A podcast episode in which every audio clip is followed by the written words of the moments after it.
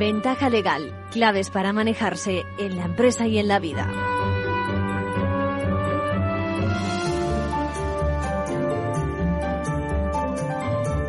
Bienvenidos a una nueva edición de Ventaja Legal. Hoy quiero compartir con ustedes dos líneas de información que van a protagonizar nuestros titulares en los próximos trimestres. Por un lado, el aumento de la conflictividad a nivel de concursos en nuestros tribunales, esencialmente de lo mercantil.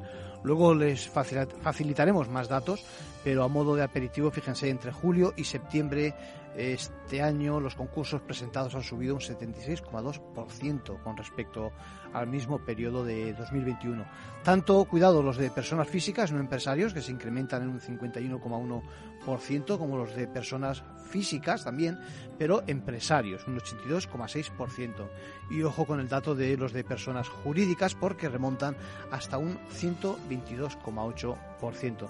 Concursos presentados por la comunidad, personas jurídicas en la Comunidad de Madrid, tienen un ratio de 9 por cada 100.000 habitantes. Es el dato más alto, eh, le sigue el de Cataluña y la Comunidad Valenciana, que no llegan a un 7, a 7 personas, 7 concursos presentados por cada 100.000 personas. Bueno, por otro lado, cuando, cuando las restricciones por el COVID-19 apenas subsisten, dan comienzo las acciones que exigen responsabilidad a los gestores de nuestros hospitales, en general de la administración sanitaria. Bueno, empezaron por conocerse fundamentalmente los casos llevados al terreno de lo penal y ahora, ahora vemos cómo esas reclamaciones, esas demandas discurren por la vía contencioso administrativa, buscando, como decíamos, la responsabilidad de los gestores de las administraciones. Por eso hoy contamos con la ayuda de Raimundo Prado, magistrado, que nos comenta las conclusiones de un estudio, luego nos va a explicar, y, al que le preguntamos, eh, ¿estamos a tiempo todavía de reclamar responsabilidad de la administración? Y si hemos ido previamente por el camino penal parece más lógico, por lo si quiere luego lo, comentamos, que, la vía adecuada de reclamación era la, la, de responsabilidad. Responsabilidad patrimonial, que significa que las administraciones en un determinado momento, si incumplen determinadas cuestiones, tienen que responder. Plazo, pues efectivamente, mm, la jurisprudencia lo que viene diciendo es que mientras está abierto un procedimiento penal, no corre el plazo de prescripción de un año. Es decir, para reclamar sea vía civil, sea vía contenciosa administrativa, hay un, el plazo de un año. Pero si están corriendo actuaciones penales, hasta que esas actuaciones penales no se archiven y se notifiquen, eh, no empieza el plazo. Bueno, tendremos también nuestras secciones habituales, manual de crisis, respondiendo a un oyente que nos pregunta acerca de la prisión provisional, dice malentendida. Y también hablaremos de falsos profesionales, hablaremos de la proliferación de, estos profesionales que algún oyente nos dice que cómo le pueden implicar a ellos en, en, su contratación, de, de, alguien que pide más información eh, a, pues a, los gestores de la empresa. Cuando estamos, estamos hablando o han convocado una junta extraordinaria y, y más cosas de la actualidad. De momento empezamos ya con la actualidad de la mano de los compañeros de la abogacía.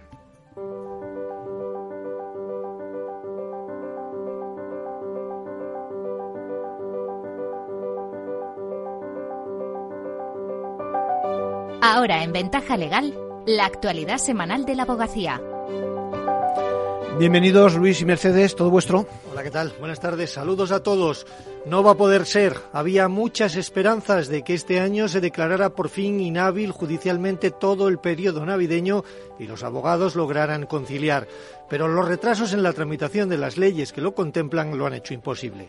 El Consejo General, que lleva todo el año luchando por esto, lo ha lamentado en un comunicado. Enseguida se lo contamos. La guerra en Ucrania sigue cosechando titulares y víctimas. Hemos hablado con Mira Milosevic Juariste, investigadora principal para Rusia, Europa del Este y Balcanes del Real Instituto Elcano, sobre las perspectivas de paz y adelantamos ya que no es optimista. Ella será una de las ponentes en el noveno Congreso de Derechos Humanos de la Abogacía Española que se celebrará el 14 y 15 de diciembre en Madrid. Enseguida la oímos. El Consejo General de la Abogacía ha aprobado la congelación de su presupuesto para el año 2023. El encarecimiento de los precios y la disminución del número de colegiaciones han obligado también a subir una euro y medio la cuota anual. Enseguida les vamos a dar todos los detalles. Comentamos también de forma breve otras noticias de la última semana. El Consejo General del Poder Judicial pide la creación de 32 nuevos juzgados para frenar la lentitud de la justicia. Considera que es necesaria e imprescindible la creación de nuevos juzgados de lo social en Andalucía, Cataluña, Madrid y la Comunidad Valenciana donde las vistas se señalan con una demora superior a un año. El Constitucional señaló recientemente que esos retrasos vulneran el derecho a la tutela judicial efectiva. José Soriano será el nuevo decano de la abogacía valenciana. Obtuvo un 53% de los votos y estará al frente del colegio durante los próximos cuatro años. Además, Ángel Cervantes ha sido reelegido decano de la abogacía de Toledo durante cinco años más. El Día Internacional de los Derechos Humanos, el día de diciembre, va a estar en 5,5 millones de cupones de la ONCE. Victoria Ortega, presidenta del Consejo General de la Abogacía Española, y Alberto Durán, vicepresidente primero del Consejo General de la ONCE, presentaron el viernes el cupón del sorteo del 10 de diciembre, dedicado al Día Internacional de los Derechos Humanos que se celebra en esa fecha. Aprobado el anteproyecto de ley orgánica integral contra la trata. Atendiendo a las recomendaciones internacionales, la normativa aborda de manera integral todas las formas que suponen la vulneración más grave de los derechos humanos, desde la explotación sexual, la mendicidad, el tráfico de órganos hasta la explotación laboral. Jarro de agua fría sobre las esperanzas de muchos abogados y abogadas de poder desconectar estas Navidades. Los constantes retrasos en la tramitación de las leyes de eficiencia van a impedir al Ministerio de Justicia y a los grupos parlamentarios establecer este próximo periodo navideño como inhábil a efectos procesales. El Consejo General de la Abogacía, que lleva todo el año insistiendo en la necesidad de agilizarlo, ha lamentado en un comunicado que no se haya corregido esta deuda histórica. Tanto el Ministerio de Justicia como el Consejo General del Poder Judicial y los propios grupos parlamentarios ya habían manifestado su apoyo completo a esta reforma que establecería la inhabilidad procesal entre el 24 de diciembre y el 6 de enero. Fue uno de los puntos que se incorporó al proyecto de ley orgánica de eficiencia organizativa. Ante su lenta tramitación, la presidenta de la abogacía pidió en octubre a la Comisión de Justicia del Congreso de los Diputados que se incorporara a otro proyecto de ley en un estado más avanzado de tramitación parlamentaria. Pero informes de la Abogacía del Estado y del Consejo General del Poder Judicial han señalado que solo cabe decretar la inhabilidad por ley. El Consejo de la Abogacía ha recalcado que se trata de un agravio respecto a otros profesionales de la Administración de Justicia que sí pueden conciliar en estas fechas. Precisamente esta necesidad de conciliación se puso de manifiesto en la décima cumbre de mujeres juristas que se celebró la semana pasada bajo el lema Normalizar la igualdad, esfuerzo compartido. En ella se denunciaron los obstáculos que encuentran todavía hoy las mujeres para alcanzar la igualdad. La presidenta de la Abogacía Española, Victoria Ortega, instó a redoblar esos esfuerzos para acelerar el camino y reclamó la creación de nuevas leyes para regular la corresponsabilidad y la conciliación. Es obvio que tenemos que seguir denunciando esa diferencia entre el planteamiento legislativo y el real. Y conciliación es absolutamente necesaria, pero no solo su enumeración, sino su regulación.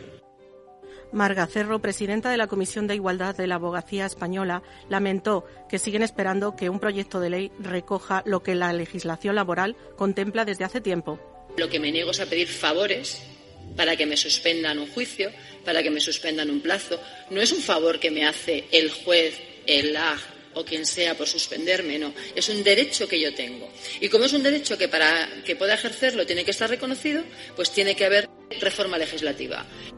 En el mismo evento, la presidenta del Congreso de los Diputados, Merichel Batet, subrayó la importancia de la corresponsabilidad, que calificó como una revolución pendiente, y denunció la brecha salarial y la presencia minoritaria de mujeres en las cúpulas digitales.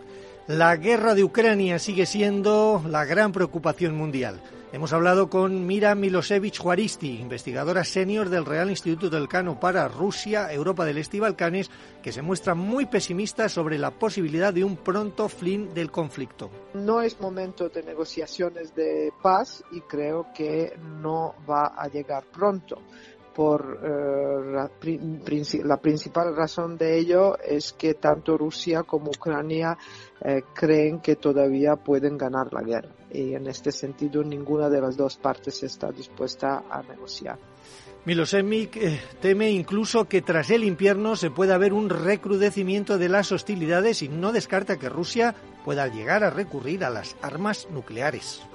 Por ahora Rusia no va a usar armas nucleares eh, para, para ganar la guerra, digamos, ¿no? Pero si Crimea eh, fuera atacada por, eh, por Ucrania y Rusia no tenga otro, otra manera de defenderla, lo haría con armas nucleares. Milosevic será una de las ponentes en el noveno Congreso de Derechos Humanos de la Abogacía Española, dedicado al derecho a la paz y a la seguridad. Se celebrará el 14 y 15 de diciembre en Madrid. La guerra de Rusia contra Ucrania estará evidentemente muy presente en las mesas de debate, pero también se analizarán las migraciones en tiempos de guerra, el concepto de seguridad humana en el panorama actual internacional, el derecho a vivir en paz o los nuevos desafíos de la Corte Penal Internacional en su vigésimo aniversario. En la inauguración participarán, además de Ortega, la directora de la Comisión Europea en España, María Ángeles Benítez Salas. El formulario de inscripción para asistir al Congreso está disponible entre www.abogacía.es. El Consejo General de la Abogacía Española ha aprobado una congelación de su presupuesto para el año 2023. El encarecimiento de los precios y la disminución de las colegiaciones le han obligado también a subir la cuota, aunque tan solo un euro y medio al año. El Pleno del Consejo General aprobó la semana pasada su presupuesto para el próximo año, que se mantiene, como decimos, prácticamente congelado respecto al de este 2022. Tan solo se va a incrementar en un 0,2% a pesar del contexto inflacionario con un IPC que rondará el 7% a final de este año. Debido al encarecimiento de los precios y al descenso de las nuevas colegiaciones, el Consejo se va a ver obligado a subir las cuotas en un euro y medio al año. En 2023, la cuota del Consejo, que llevaba varios años congelada, será de 40,63 euros, casi cinco menos que en 2014. En los últimos años han venido descendiendo las nuevas incorporaciones. Frente a las más de 8.500 altas que se registraron en 2015, se prevé que 2022 concluya con alrededor de 4.000. El Consejo ha reducido gastos en algunas partidas y su principal reto será mantener la calidad de los servicios que presta a los colegios y a los colegiados. Y vamos ya con el abogado de la semana. ¿Quién es en esta ocasión Mercedes y por qué? Es Victoria Mateo. Ha conseguido que el Tribunal Constitucional ampare a una contribuyente que en 2014 tuvo que pagar 6.600 euros por la donación de una vivienda que valía menos que cuando se adquirió en 2008. Este caso podría dar una segunda oportunidad a todos aquellos ciudadanos que no reclamaron las liquidaciones de la plusvalía municipal tras vender o transmitir inmuebles en pérdidas y las autoliquidaciones declaradas erróneamente firmes podrán ser revisadas. Los magistrados consideran que cerrar las vías de revisión de estas liquidaciones supone una vulneración del derecho a la tutela judicial efectiva previsto en el artículo 24 de la Constitución española. Se trata de un nuevo envite a la plusvalía que en los últimos cinco años ha sido declarada inconstitucional en tres ocasiones. Por la cuantía de la devolución no se podía acceder a ningún tipo de recurso eh, de, de, casación o de infracción procesal, por supuesto ni de suplicación ni de apelación, y entonces no nos queda otro remedio que interponer un recurso de amparo ante el Tribunal Constitucional. Pensábamos que obviamente después de tres años nos iban a decir que adiós muy buenas, porque es lo que muy complicado que te prospere un recurso de estos, y al final pues nos lo estimaron. Enhorabuena a la letrada, por supuesto también a su cliente por la perseverancia y sobre todo por el resultado. Seguro que este impuesto seguirá dando que hablar en las próximas semanas y meses. Con esto terminamos. Hasta la semana que viene. Muchas gracias Luis, muchas gracias Mercedes.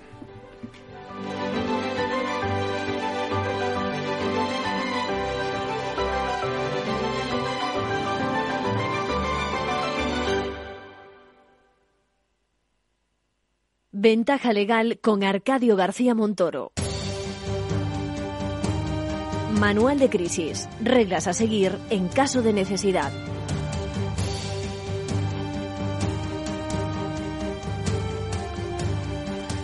Nos dice nuestros oyentes. Muy buenas, somos una empresa de seguridad que últimamente tiene muchas intervenciones en polígonos, empresas donde actuamos sobre todo en relación a pequeños robos, hurtos y en general delincuencia de tipo menor, pero que se repite constantemente.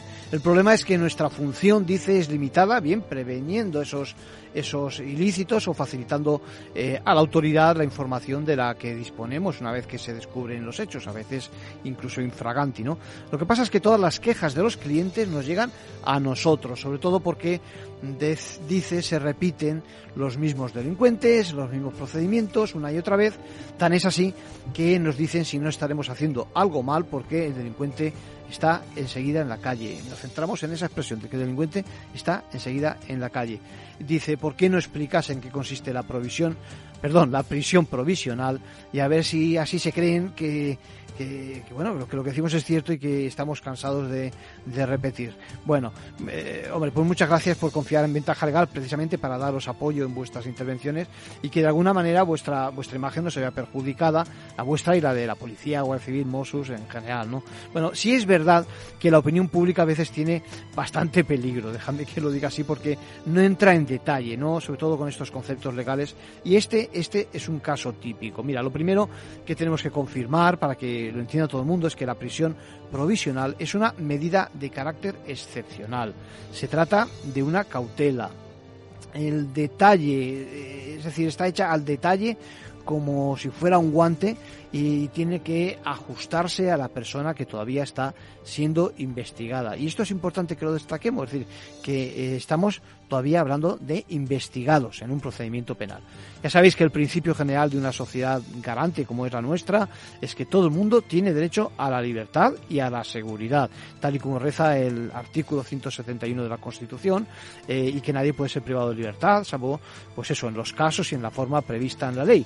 Y que la ley, claro, condiciona que al delincuente se le puede aplicar esta medida cautelar siempre si se dan una serie de requisitos, como son precisamente la gravedad del delito, los antecedentes penales, por un lado, que haya motivos para creer realmente responsable criminalmente el delito a esa persona y por otro lado también que haya riesgo de fuga, de que se oculte o que se altere o se destruya las fuentes de prueba o incluso que pudiera atentar contra la víctima o sus bienes jurídicos.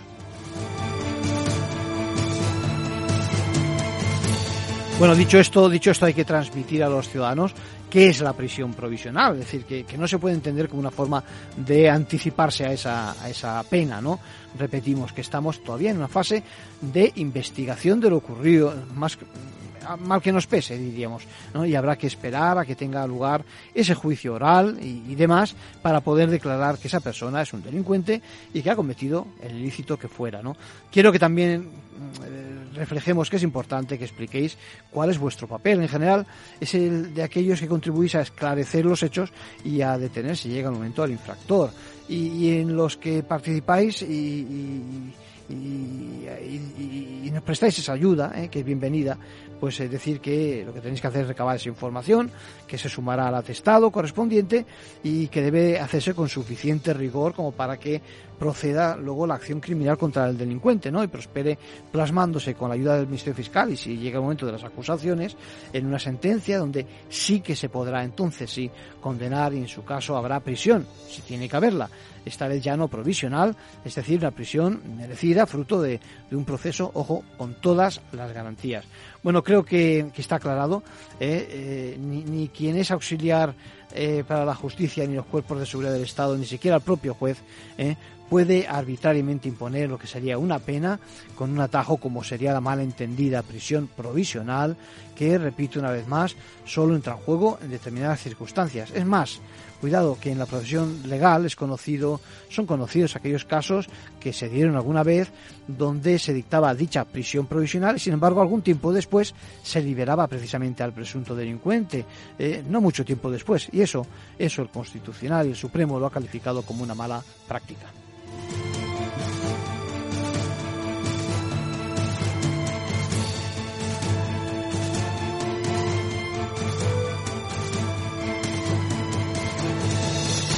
Ventaja legal, claves para manejarse en la empresa y en la vida.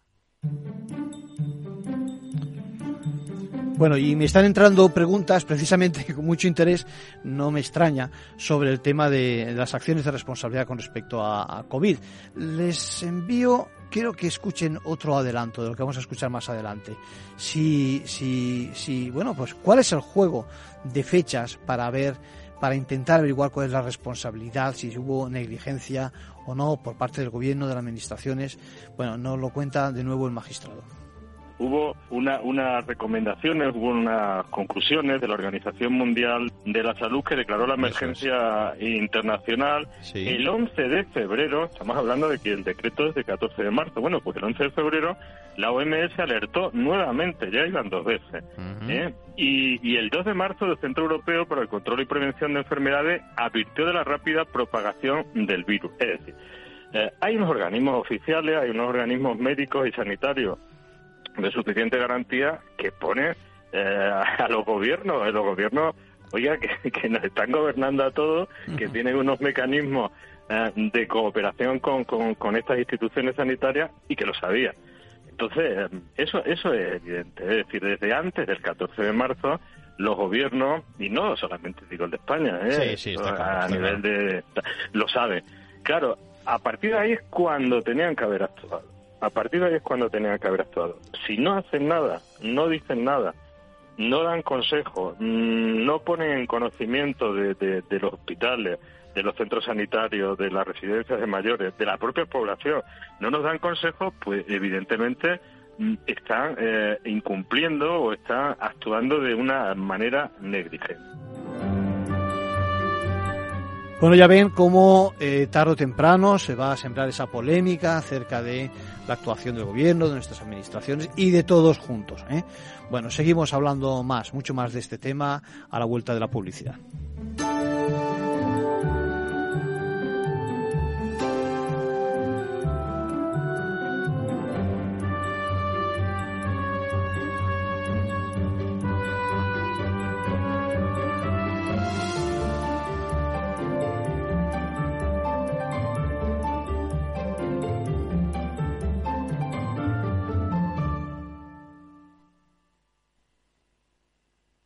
¿Qué es ir más allá?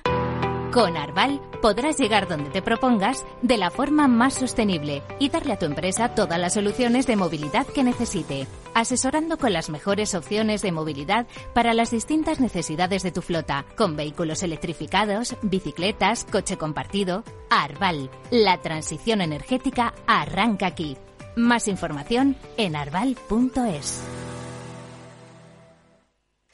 Capital Radio la genuina radio económica.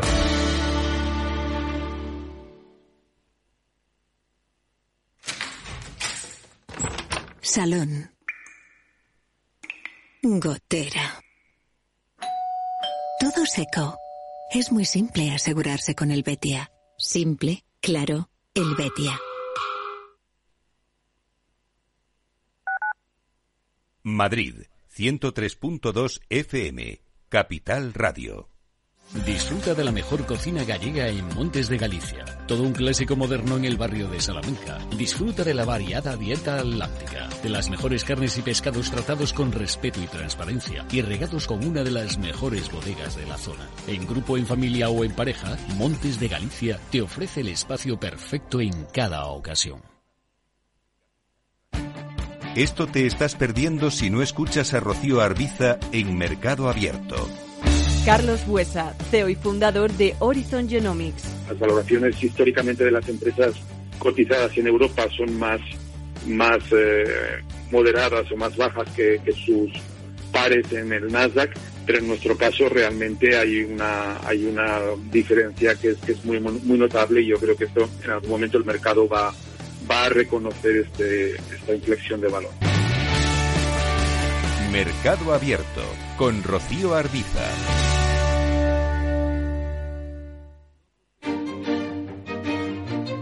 Valor Salud. Tiempo de salud. Su actualidad, sus personas, sus empresas.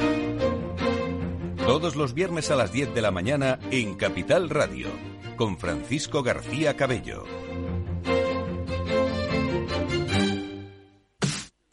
Los viernes en Capital Radio te proponemos descubrir y comprender las estrategias de empresas con éxito que servirán de inspiración y ejemplo para la tuya. Escucha Metaempresas, un programa presentado por Andrés Arenas con la presencia y los consejos de expertos en distintas áreas y profesores de reconocida trayectoria.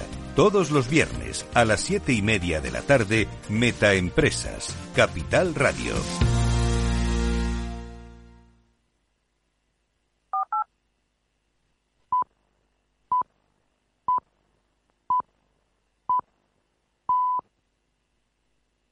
Ventaja legal con Arcadio García Montoro.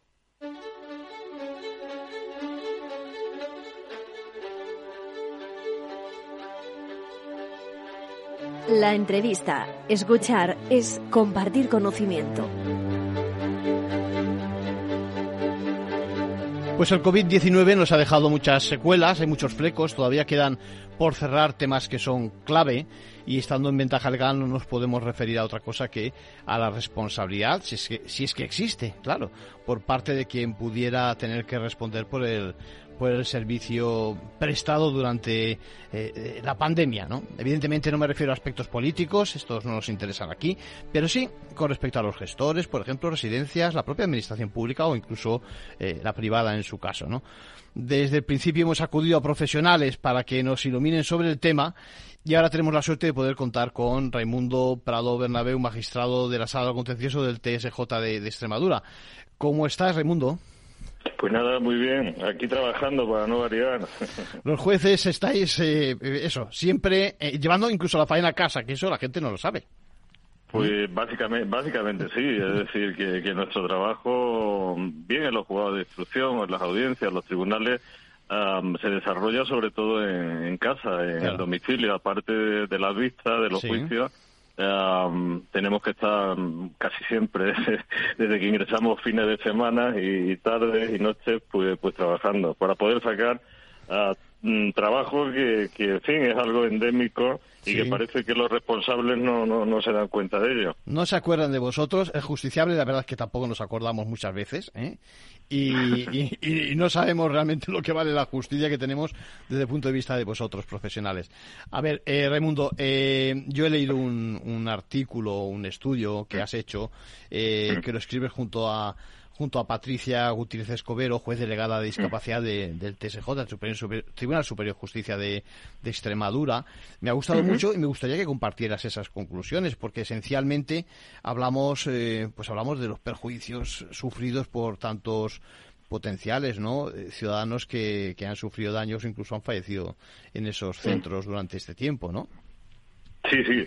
Um, bueno, este trabajo surge justo en, en, la pandemia. Es decir, yo He estado durante muchos años de profesor asociado en Derecho Administrativo, en Derecho Autonómico, en la Universidad de Extremadura, y esto surge pues, pues en pleno confinamiento, es decir, esta idea surge en pleno confinamiento y a medida que se iban desarrollando los acontecimientos, tanto a mi compañera como a mí nos surgió la idea de bueno, pues aportar una serie de, de conclusiones, de realizar un estudio, ah, sobre todo dada las la circunstancias de, los problemas competenciales que hay en, en España entre, entre la Administración central, entre la Administración autonómica y entre la Administración local. Y fuimos poco a poco haciéndolo hasta llegar a unas conclusiones y vuelvo a decir que este trabajo se, se realizó en plena, en plena pandemia y se envió en pleno confinamiento. Sí, ahora, ahora lo conocemos algunos, la verdad es que yo no lo conocía antes, eh, lo reconozco, pero está por llegar los casos, no sé si en masa, jugado de primera instancia y luego en, los superiores y demás. Háblame un poquito de eso de las competencias, porque la verdad es que en España tenemos generalmente un, problema grave precisamente en este tema y, aquí se agrava, ¿no? Hay residencias, hay centros que son de titularidad pública, pero unas veces de la administración local, otras veces del Estado. ¿Cómo encaja todo eso con el sistema de salud y lo que ha ocurrido también? Bueno, a ver, eh, no, es sencillo de, de explicar, voy a intentar dar las pautas esenciales, pero insisto en que, es algo complicado. Sí. Ah, para empezar, en España eh, hay, hay un artículo, y, aunque pueda ser quizá académico, pero, pero prefiero decirlo así, hay un par de artículos en la Constitución unos atribuyen competencias exclusivas al Estado y otros atribuyen competencias exclusivas a las comunidades autónomas. Eso es. Mm, vale. Eh, el, que atribuye competencia exclusiva al Estado no voy a entrar porque es mentira, me refiero. que luego, luego si uno entra realmente a analizar el artículo 149 de la Constitución, se da cuenta que solamente a lo mejor en materia de, ámbito militar es donde se tiene competencia exclusiva. ¿Qué quiero decir con esto? Bueno, pues que hay materia que son competencias de las comunidades autónomas, materias que son competencias del Estado e incluso algunas materias que son competencias de la Administración local. Claro, ¿qué es lo que se produjo aquí o qué pasó aquí? Bueno, pues aquí pasó que eh, cuando se produce el tema de la pandemia, cuando sucede esta desagradable circunstancia, mm, no solamente se afecta a la salud, es decir, eh, se afectan a, otra serie de materias que no son competencia del Estado. Por ejemplo, el tema de eh, los centros, mm, los centros de, mayores, la, la residencia, pues afecta a servicios sociales, afecta a prestaciones asistenciales, afecta a, tratamiento, a tratamiento de, tercera edad, y eso es competencia de, eh, por regla general, de las comunidades autónomas. ¿Por qué? Pues porque lo tienen atribuido en sus estatutos en virtud del 148.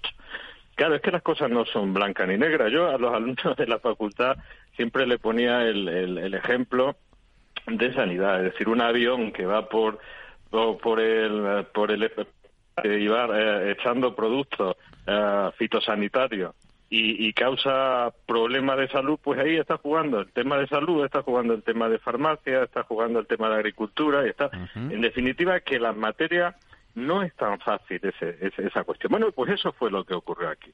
Es decir, que con el tema de la pandemia, en, la cuestión concreta ¿eh? de residencia, ah, pues por una parte había problemas de sanidad, competencia del Estado, y por otra parte había problemas de prestaciones asistenciales en, centros mm, de, la tercera edad que normalmente eran competencia eh, de, de, las comunidades autónomas.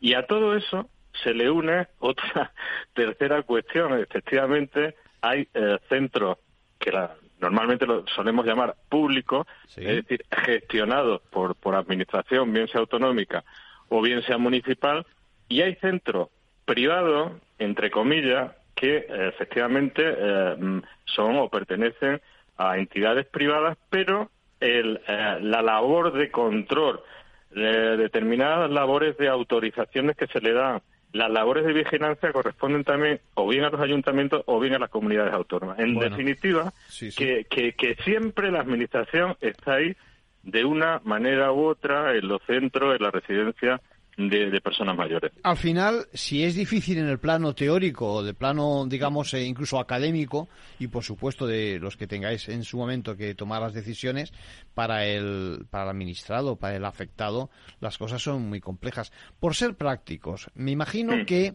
desde el momento que a cada uno le haya tocado la desgracia correspondiente, es decir, el daño, perjuicio en su momento del fallecimiento, me imagino que han empezado a, correr plazos, ¿no? Eh, ¿Eso cómo, se, eh, cómo encaja con todo Sí. Bueno, a ver, inicialmente eh, todo se magnificó y además yo creo que de una forma lógica para cualquier persona que tuviera a alguien, algún familiar en, este, en esta residencia, se magnificó en el sentido de entender que se habían cometido hechos penales. Yo no sé si por mala información, por mal consejo de, algunos profesionales o, por cuestiones, no lo sé, incluso hasta políticas, que se intentó criminalizar esta, estas actuaciones. Hombre, no.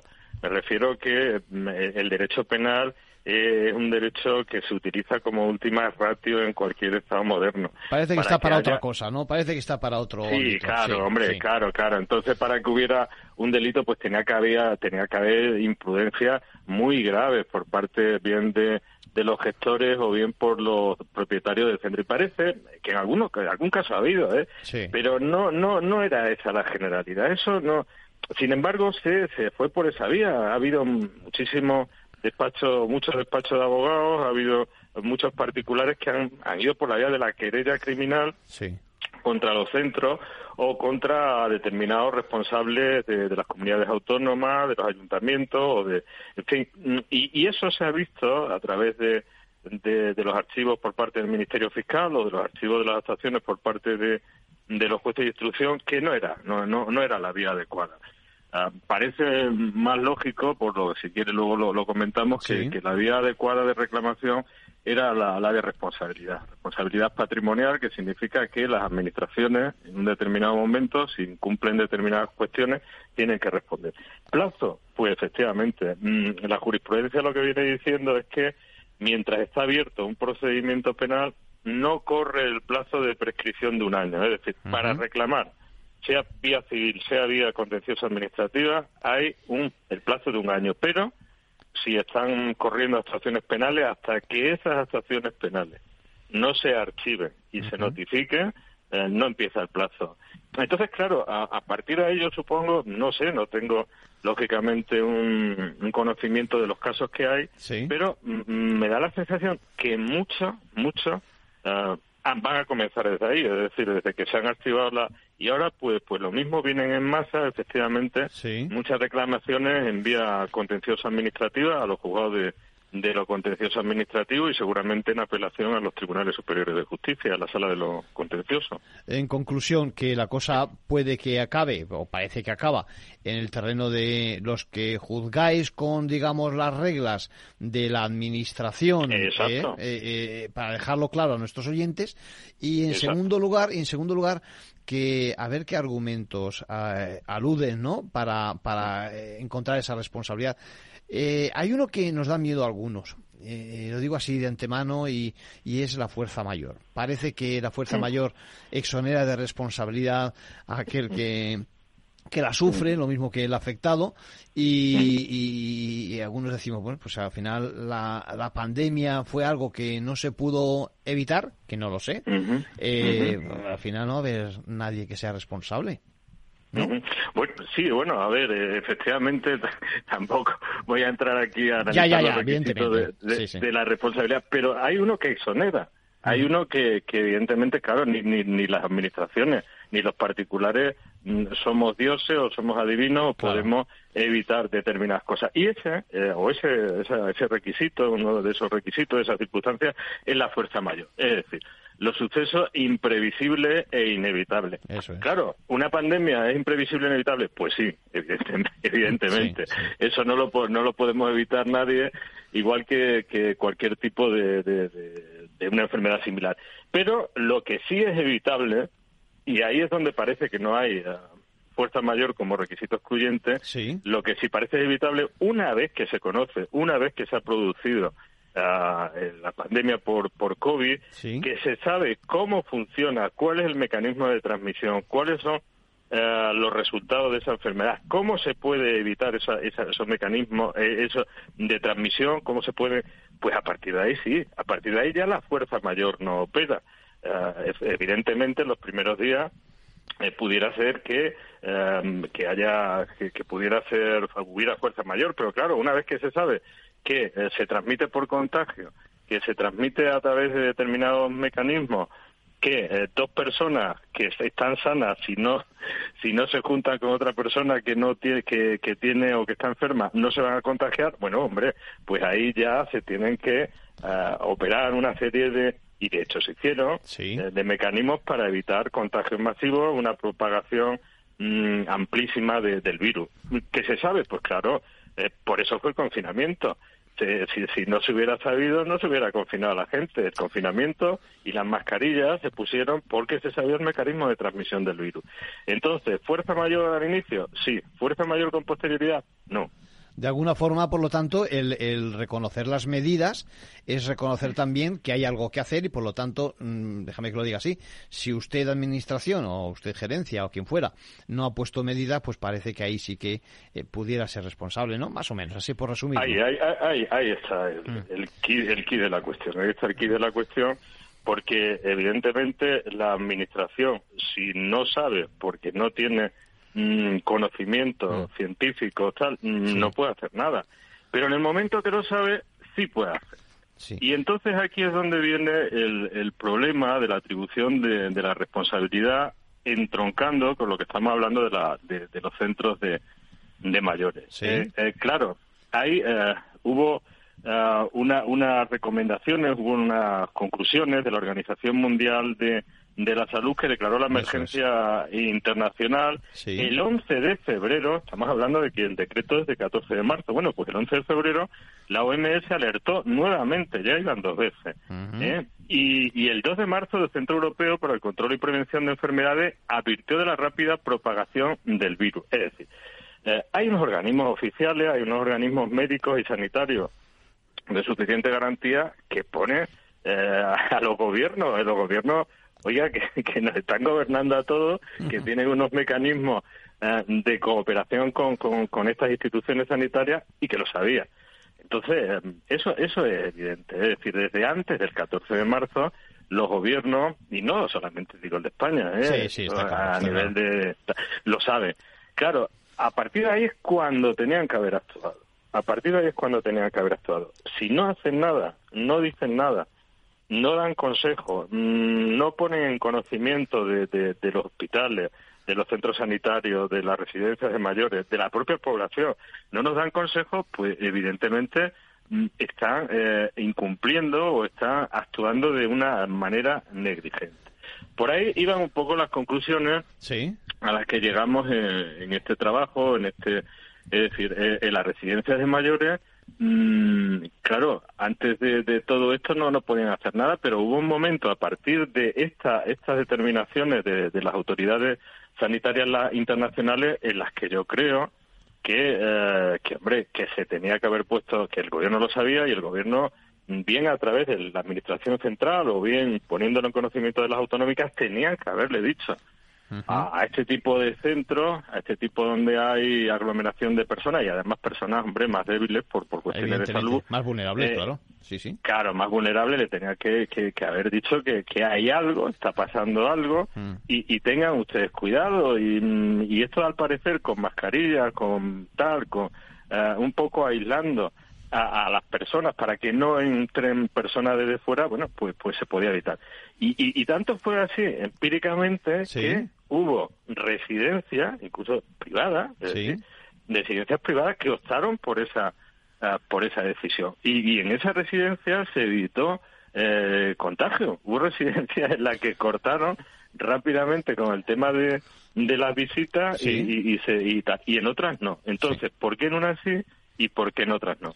¿Y por qué en una residencia, eh, entre comillas, pública, eh, no, no se les dijo nada a los gestores, a los dueños, bueno, los dueños, a los gestores de esa residencia, a los representantes, ¿por qué no se les avisó? Ahí es donde creo que eh, puede haber negligencia por parte de la Administración. el tema es que en estos casos, como la sanidad la tiene el Estado y la, la, la intervención sobre los mayores, los servicios sociales y tal, las prestaciones las tienen las comunidades autónomas. Hay un artículo de, de la ley, de, la ley 240-2015, que dice que en este tipo de, de actuaciones donde intervienen varias administraciones y no se puede saber cuál es en concreto la que ha incumplido, pues se le puede atribuir a las dos. Por tanto, primera conclusión, en aquella residencia donde eh, el Estado no hubiera eh, informado eh, durante un periodo de tiempo y hubiera habido eh, incubaciones de, de, COVID y del virus y determinadas personas hubieran fallecido, pues, pues puede ser perfectamente responsable la Administración General del Estado junto a la Administración Autonómica, que son las que tienen la atribución, la competencia y la, y la responsabilidad. Bueno, pues yo creo que queda, bien clarito. Eh, solo falta que en esos procesos intervengan esos asesores que no sabemos si existieron o van a existir o, o lo que fuera y que puedan probar que justo decidían lo contrario, pero que evidentemente es objetivo que a estas alturas eh, quien tenía razón eran esas organizaciones, la Mundial de la Salud, etcétera, que, que han acertado, ¿no? En que había que parar, digamos, al virus de esa forma, ¿no? Hombre, se va a provocar un problema de prueba, es decir, hay que probar de que la persona se contagió, cuándo se contagió, eso es. Eh, en, fin, que, que se le dieron o que no se le dieron los medios necesarios, no todo es tan fácil. Normalmente suelen ser cuestiones cada caso particular, cada caso particular. Ahora tenemos la, la prueba evidente con, con la famosa ley del sí es sí, es decir, no existe una regla matemática, hay que ver cada supuesto hay que ver si se le aplica, no se le aplica en reducción. Bueno, pues esto es un poco igual.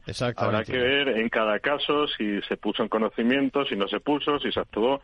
Es más, puede haber casos posteriores que, que la empresa, la, la residencia hubiera solicitado a lo mejor mascarilla o determinados medios y no se lo hubieran dado. Bueno, pues, pues a lo mejor aunque hubiera pasado más tiempo y tal, también podrían ser responsables del Estado. En definitiva, eh, hay que ver eh, caso por caso, hay que ver circunstancia por circunstancia, pero lo que no se puede desechar a finitio es que exista responsabilidad de las administraciones.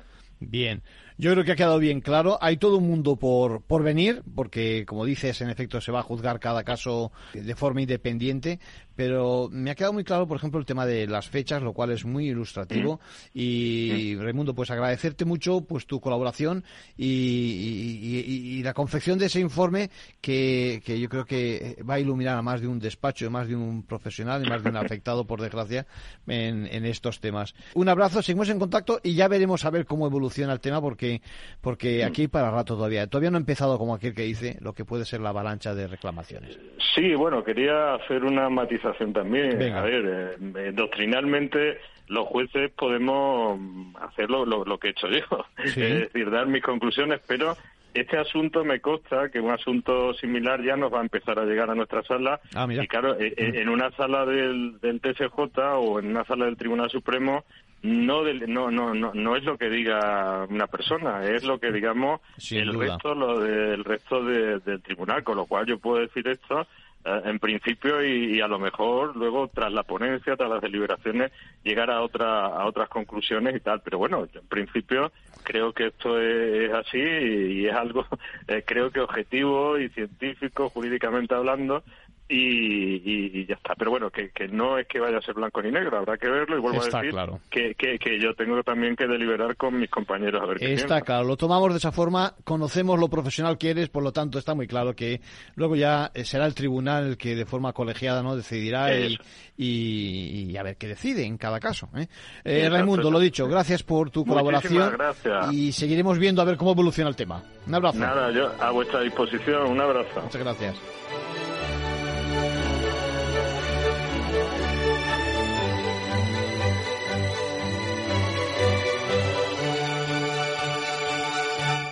Y por último, un consejo a título personal de nuestro abogado Arcadio García Montoro.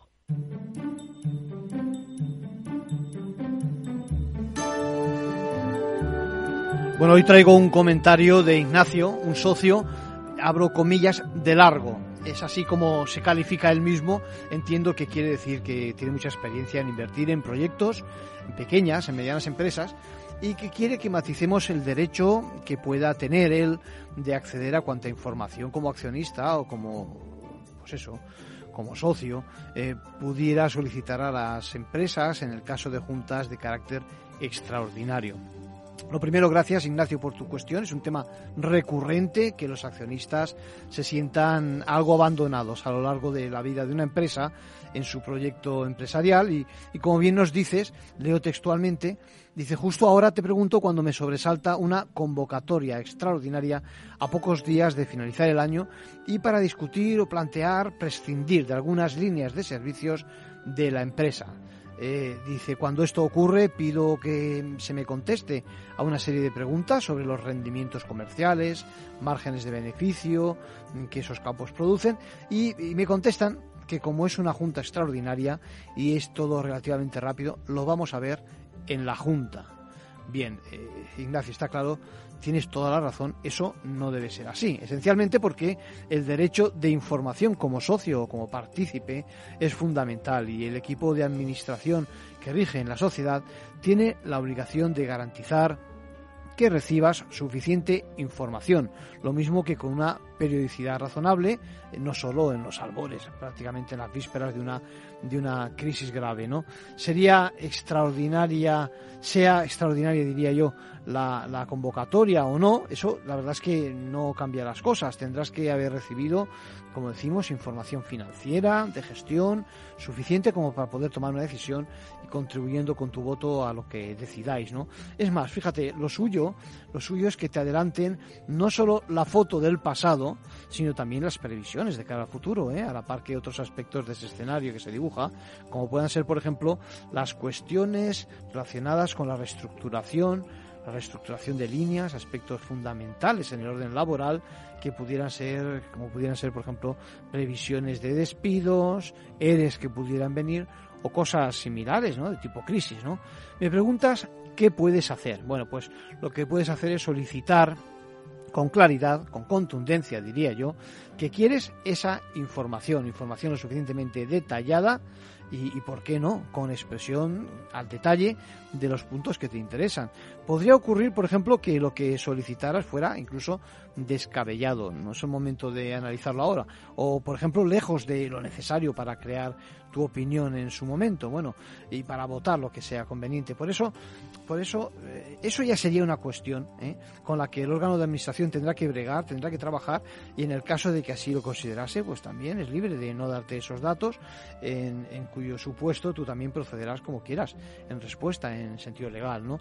Otra opción, otra opción es que no te envíen esa información, sino que te la te inviten a verla en la propia sede de la empresa, donde se puede consultar. ¿eh? Hablo siempre con anterioridad a la fecha de anterioridad suficiente a la fecha de esa convocatoria. Bueno, en ese caso tienes que colaborar un poco más tú, pero sería perfectamente legal y factible esa opción. De hecho, si la sociedad no es de grandes dimensiones, como parece ser en los casos que me preguntas, lo suyo es que el responsable del departamento, que esencialmente es responsable del tema o de la decisión a tomar, te invite precisamente a explicarte esos motivos que llevan a considerar que se apruebe la decisión que sea, ¿eh? con datos, con papeles. Bien, Ignacio, creo que te contesto. En caso de que no hubiera satisfecho tu derecho a recibir esa información, ya sabe que, has de dejar clara tu posición de desconocimiento como para participar en la votación y conviene, conviene también que conste en el acta de la Junta eso que consideras eh, una merma y que te coloca en una situación de vulnerabilidad.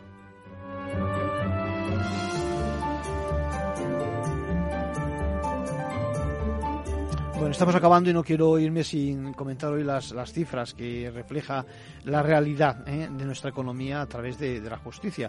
Son datos que ha facilitado hace nada el Consejo General del Poder Judicial saben que llevamos desde marzo de 2020 con diferentes prórrogas eh, a base de que se, eso, se, acabase con esa moratoria concursal el pasado 30 de junio, pues ya vienen a salir unas cifras, unos datos que reflejan pues la contundencia de, de la crisis. ¿no? Entre julio y septiembre, por ejemplo, les adelantaba, los concursos presentados han subido al 76,2% respecto al mismo periodo del año 2021 y destaca en ese sentido los volúmenes de concursos presentados, tanto por personas jurídicas en la Comunidad de Madrid, un ratio de 9 cada 100.000 habitantes. Bueno, eh, tienen los datos en otras comunicaciones que hemos hecho.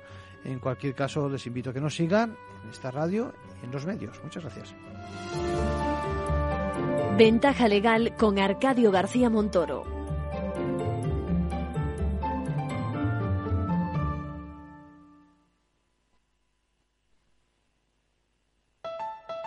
Escucha cada jueves, a partir de las 11 de la noche, en Líderes Globales, las entrevistas que Raúl Castro nos trae desde Florida.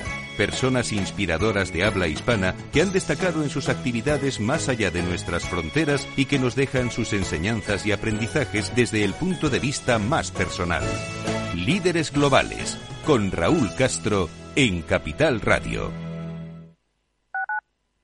Capital Radio la genuina radio económica.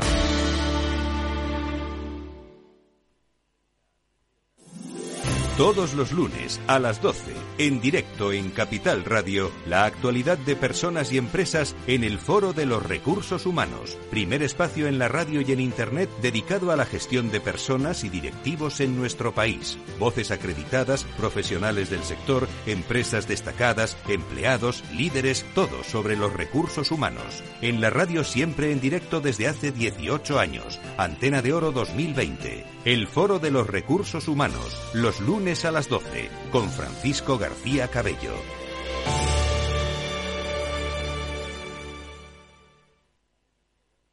Capital Radio. Siente la economía. Los viernes en Capital Radio te proponemos descubrir y comprender las estrategias de empresas con éxito que servirán de inspiración y ejemplo para la tuya. Escucha Metaempresas, un programa presentado por Andrés Arenas con la presencia y los consejos de expertos en distintas áreas y profesores de reconocida trayectoria. Todos los viernes a las siete y media de la tarde, Metaempresas, Capital Radio. Esto te estás perdiendo si no escuchas a Rocío Arbiza en Mercado Abierto. Eduardo Martínez, cofundador de la FinTech Tokio. El mercado africano también está creciendo muchísimo. Hay que tener en cuenta que tanto el mercado asiático, africano y latinoamericano es un mercado donde hay más penetración de móviles que de banca, por lo cual eh, propuestas digitales que puedas tener en el móvil son muy eficientes para ese tipo de mercados. Mercado Abierto con Rocío Arbiza.